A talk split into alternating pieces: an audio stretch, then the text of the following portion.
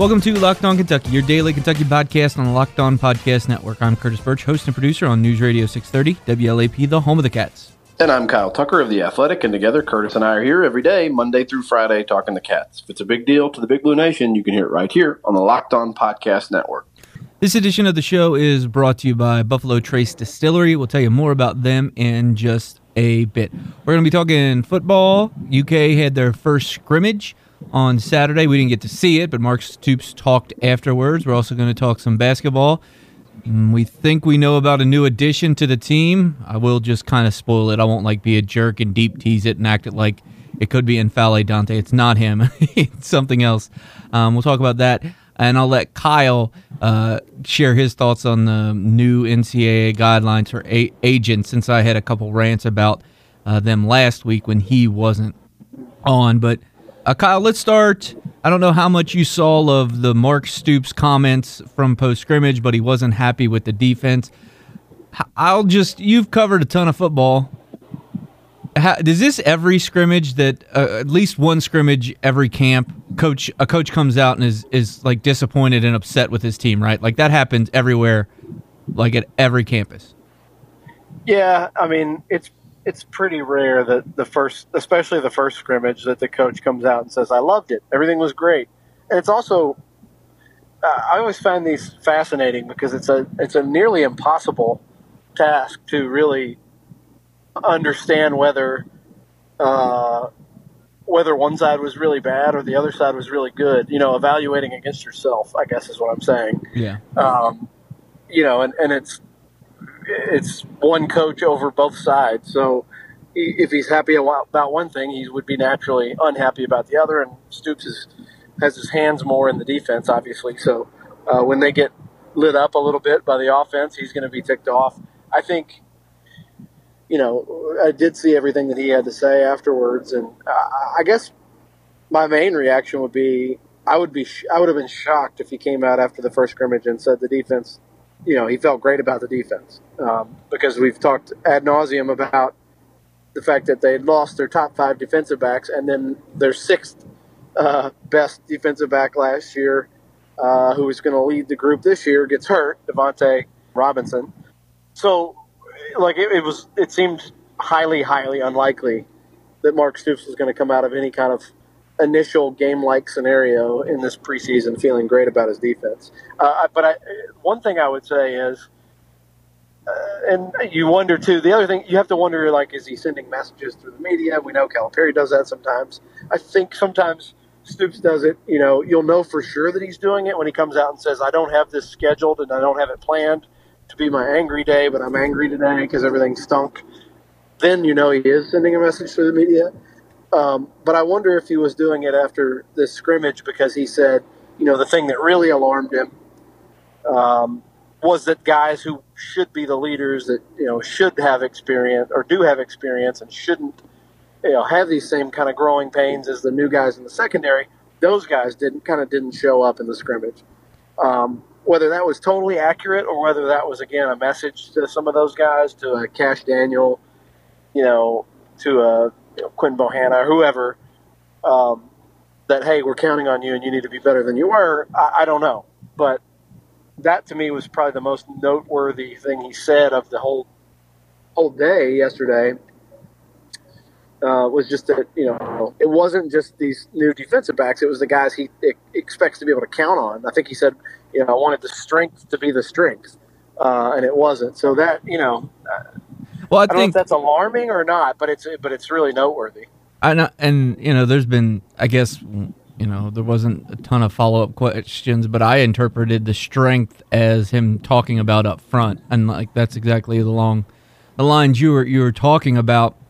And um, if you want to check out the full post practice comments, I got them up on my timeline um, at Curtis Burch, But the I mean maybe it is a situation where it is a message to a certain extent because I do I do feel like I'm getting I was getting the vibe of extreme confidence from the defensive line specifically. I hadn't talked a ton of Qu- to Quinton Bohanna this year, but the other outside guys, T.J. Carter and Calvin Taylor, uh, they were on this podcast, an interview I did with them uh, last week. You should go check that out. But you know maybe I don't want to accuse them of necessarily getting a big head or just feeling themselves, but you know, in the when camp kind of goes on, it's a situation where you do kind of like, you know, you're a you could see where a guy would get in a situation. You're an upperclassman. You're like, I understand what I'm doing. I got this. You kind of go through the motions just a little bit. And to your point, Kyle, it is tough to kind of evaluate when you're going up against yourself. The offensive line is no are not slouches either. So if they win that day, um, you it it would be easy to envision a situation where they would win the day if the the D line wasn't completely locked in because the offensive line is good as well. Yeah, no, I think that's uh, I, I, think that's absolutely right, and, you know that that last part is really notable. Uh, that Kentucky should have again has for what two years now, and should have again one of the best offensive lines in the SEC, and I think by extension you you'd I think probably reasonably say one of the best offensive lines in the country.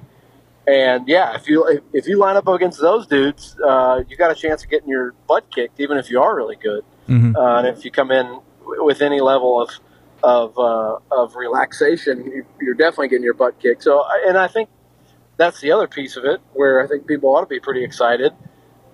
Uh, you know, Kentucky was, I think, really led by its defense and its running game a year ago. It didn't have a especially dynamic offense. Uh, this year, they may be in better position to outscore some people if they do get in a situation where the defense is giving up some some points. Uh, you know, Stoops pointed out that Rose looked good. I think that's a huge thing. That, that the guy you need to be the guy is is showing some of that. That Lynn Bowden looked good. Again, a guy you need to be the guy, showing up like that. And then I thought notably the two tight ends, Upshaw. Was it Upshaw and and Rigg?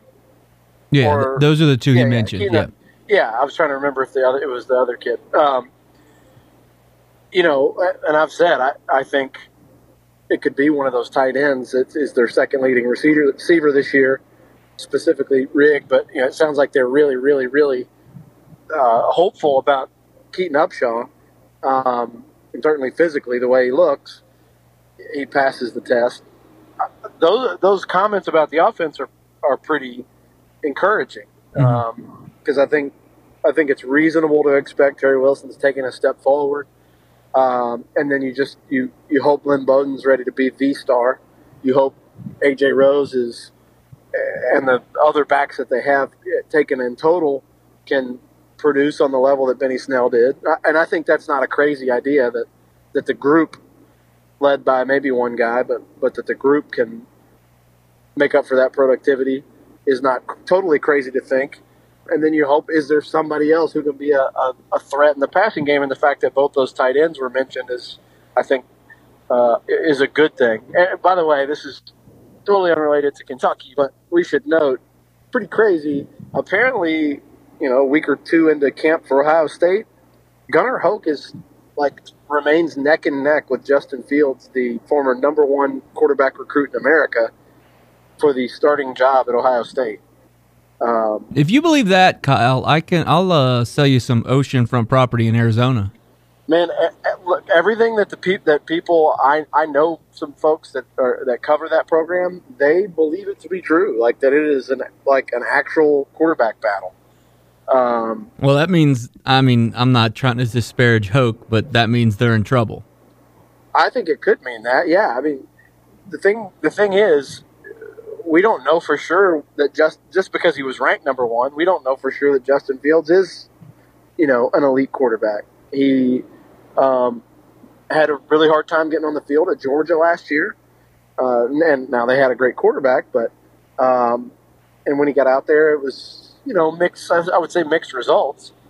Um, so it could be. I mean, look, it could be that he's not as good as they hoped I mean, there was an urgency about getting another quarterback in there, and, that alone probably tells you that you know Fields wasn't just going to run away with it. But yeah, and I wouldn't totally disparage Gunnar Hoak because I do think he can be a good college quarterback. It would just, I'll admit that it would stun me if a guy who couldn't beat out Terry Wilson at Kentucky, who couldn't win the starting job at Kentucky when it was a very influx situation. It's not like there was some established guy. It's not like uh, you know, they knew they had a superstar at quarterback. Uh, to then transfer and win the job at Ohio State over the former number one recruit at the position would be, uh, I would say, I'm, one of the more shocking things that has happened in terms of the, the college football transaction wire in a while to me. I would be really, really, really surprised. I think most people would. Let's take a quick break and then talk about some basketball. Um, but first, let me tell you guys about Buffalo Trace. At Buffalo Trace Distillery, the world's most award winning distillery, you can see 200 years of bourbon making history in action. Smell the mash cooking, touch the charred oak barrels aging in century old warehouses, hear the tales of bourbon legends Taylor, Blanton, Weller, and Lee, and taste the award winning spirits at America's oldest continually operating distillery. They have six unique tours, one for every taste that happen seven days a week.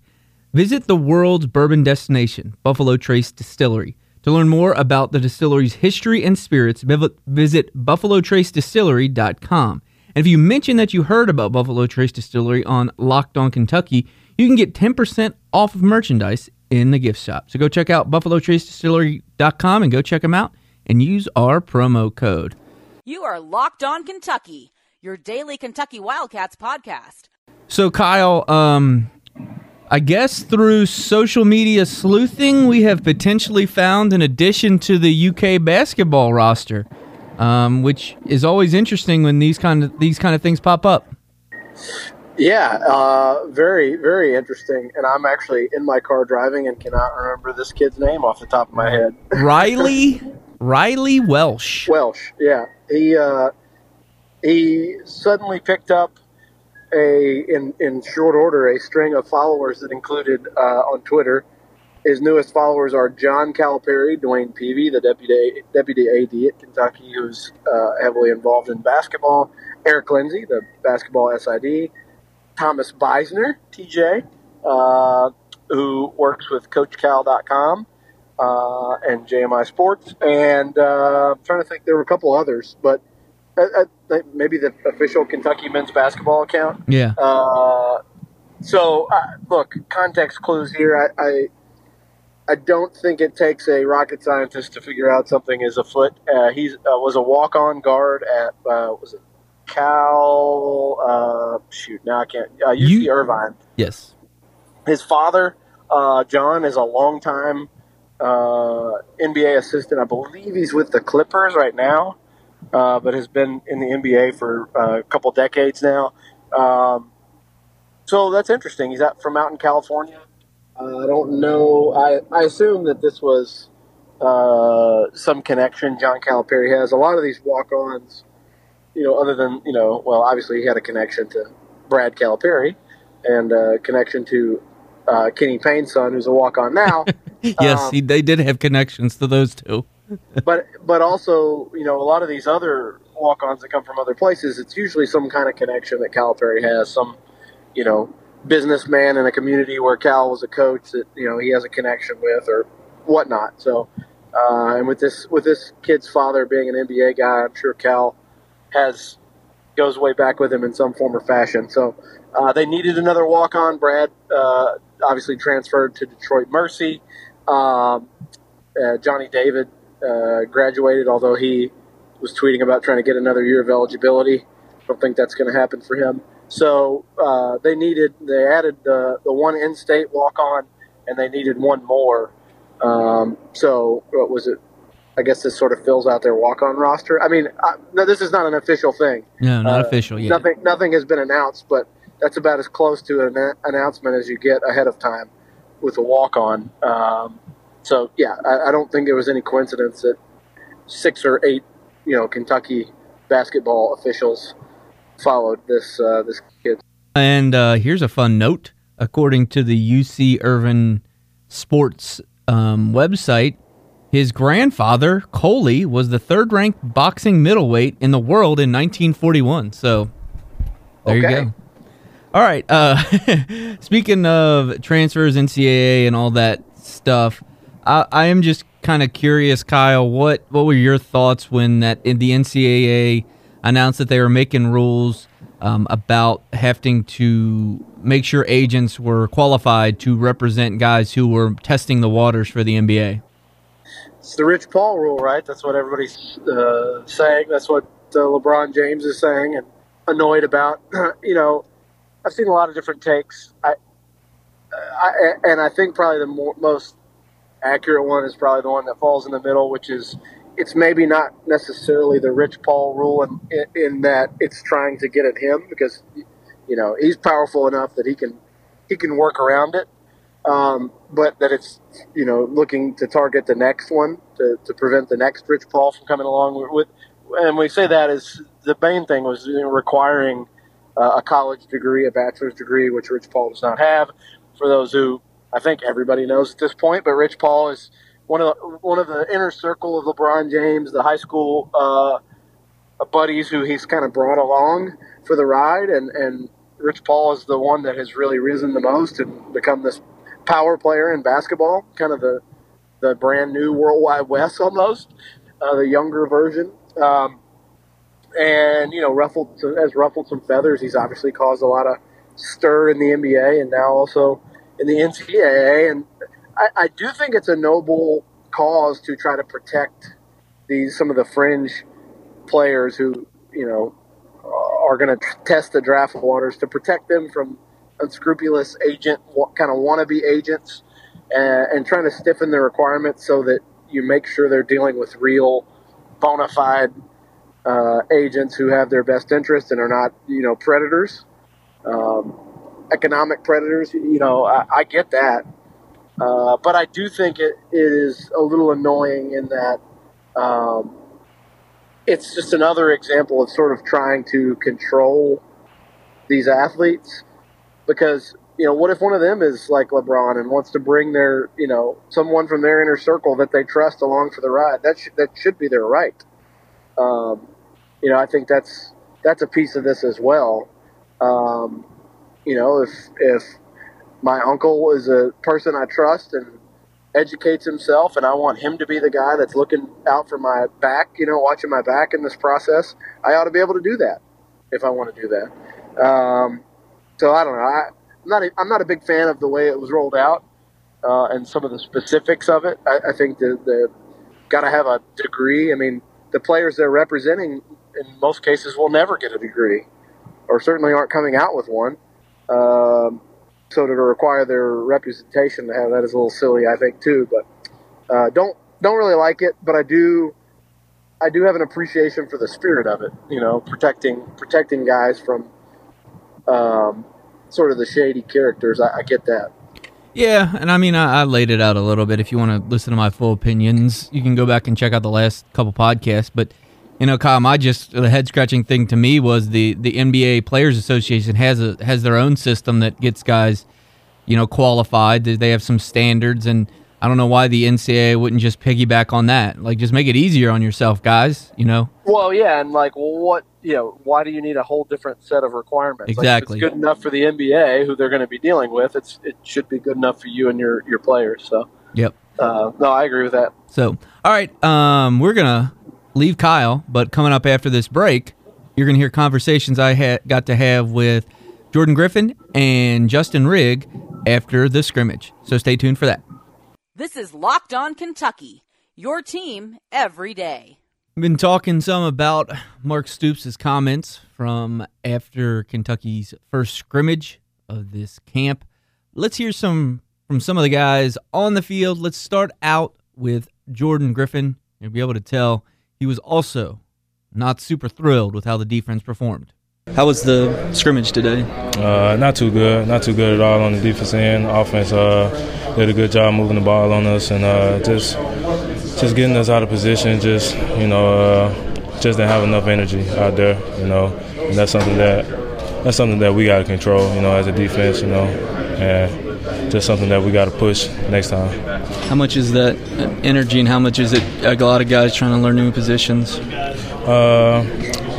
Uh, to be honest, I don't really think it was too much of, of positioning and things of that nature. I think it was just flat out just just energy. You know, I think the energy was really low uh, as a whole. You know, that's just something that we can't do, especially at this point. You know, I know we got some young guys out there, but still, as for the as for the that's for the guys that played, and for the mature guys, you know, we, we just didn't bring it as a whole today.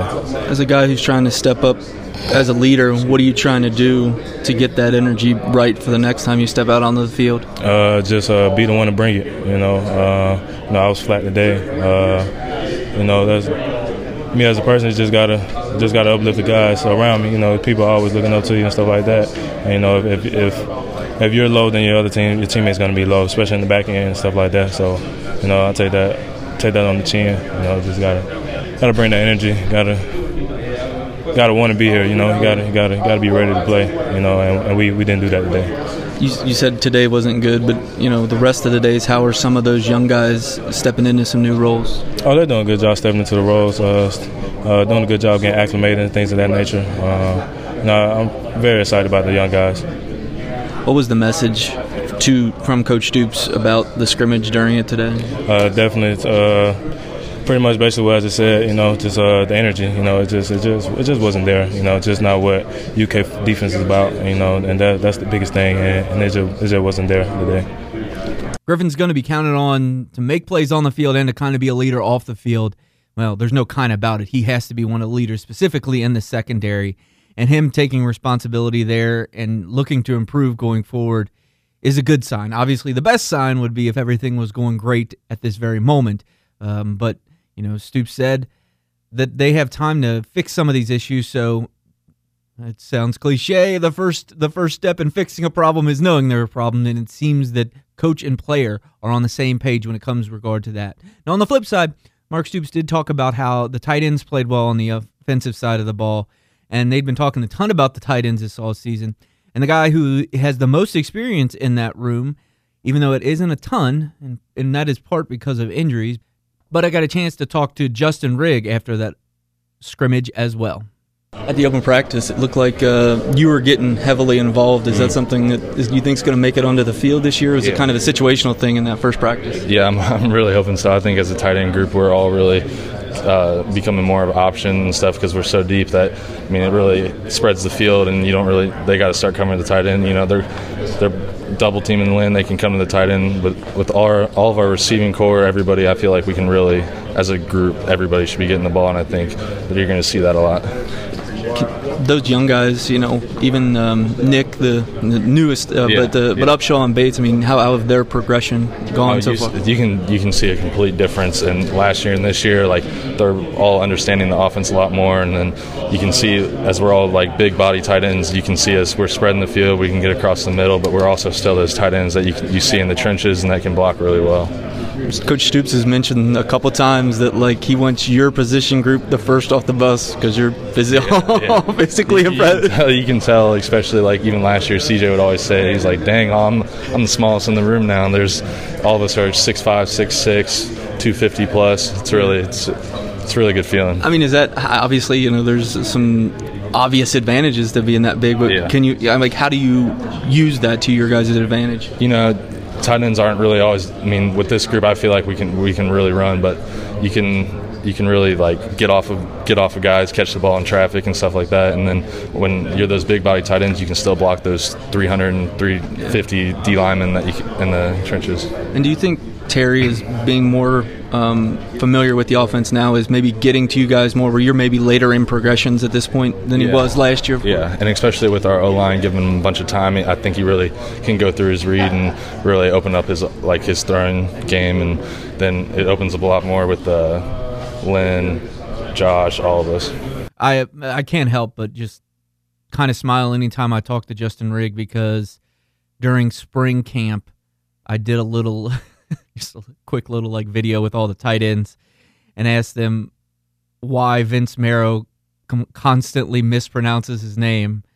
Coach Marrow adds an S to it, calls him Riggs, and his name is Justin Rigg. It's not plural. If you had multiple rigs, that would be a heck of a heck of a spot. But as he talked about there, there the tight end room is pretty pretty impressive. Stoops has been talking about it for a while. How they wouldn't mind them leading them off the bus, and that's kind of a cliche and harkens back to high school. But where colleges, you know, you're not really seeing the other team get off a bus. There's not none of the kind of viewing things, but it, it's definitely true.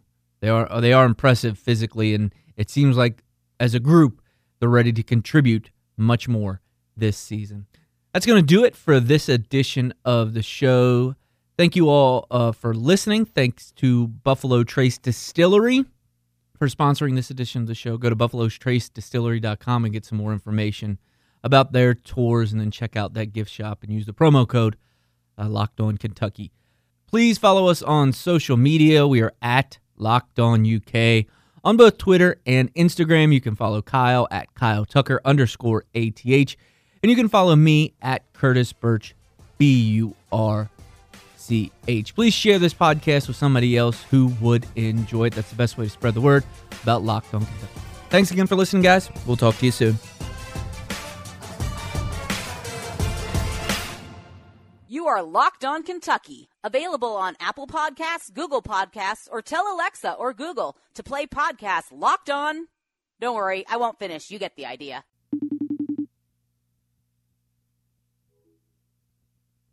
Yeah.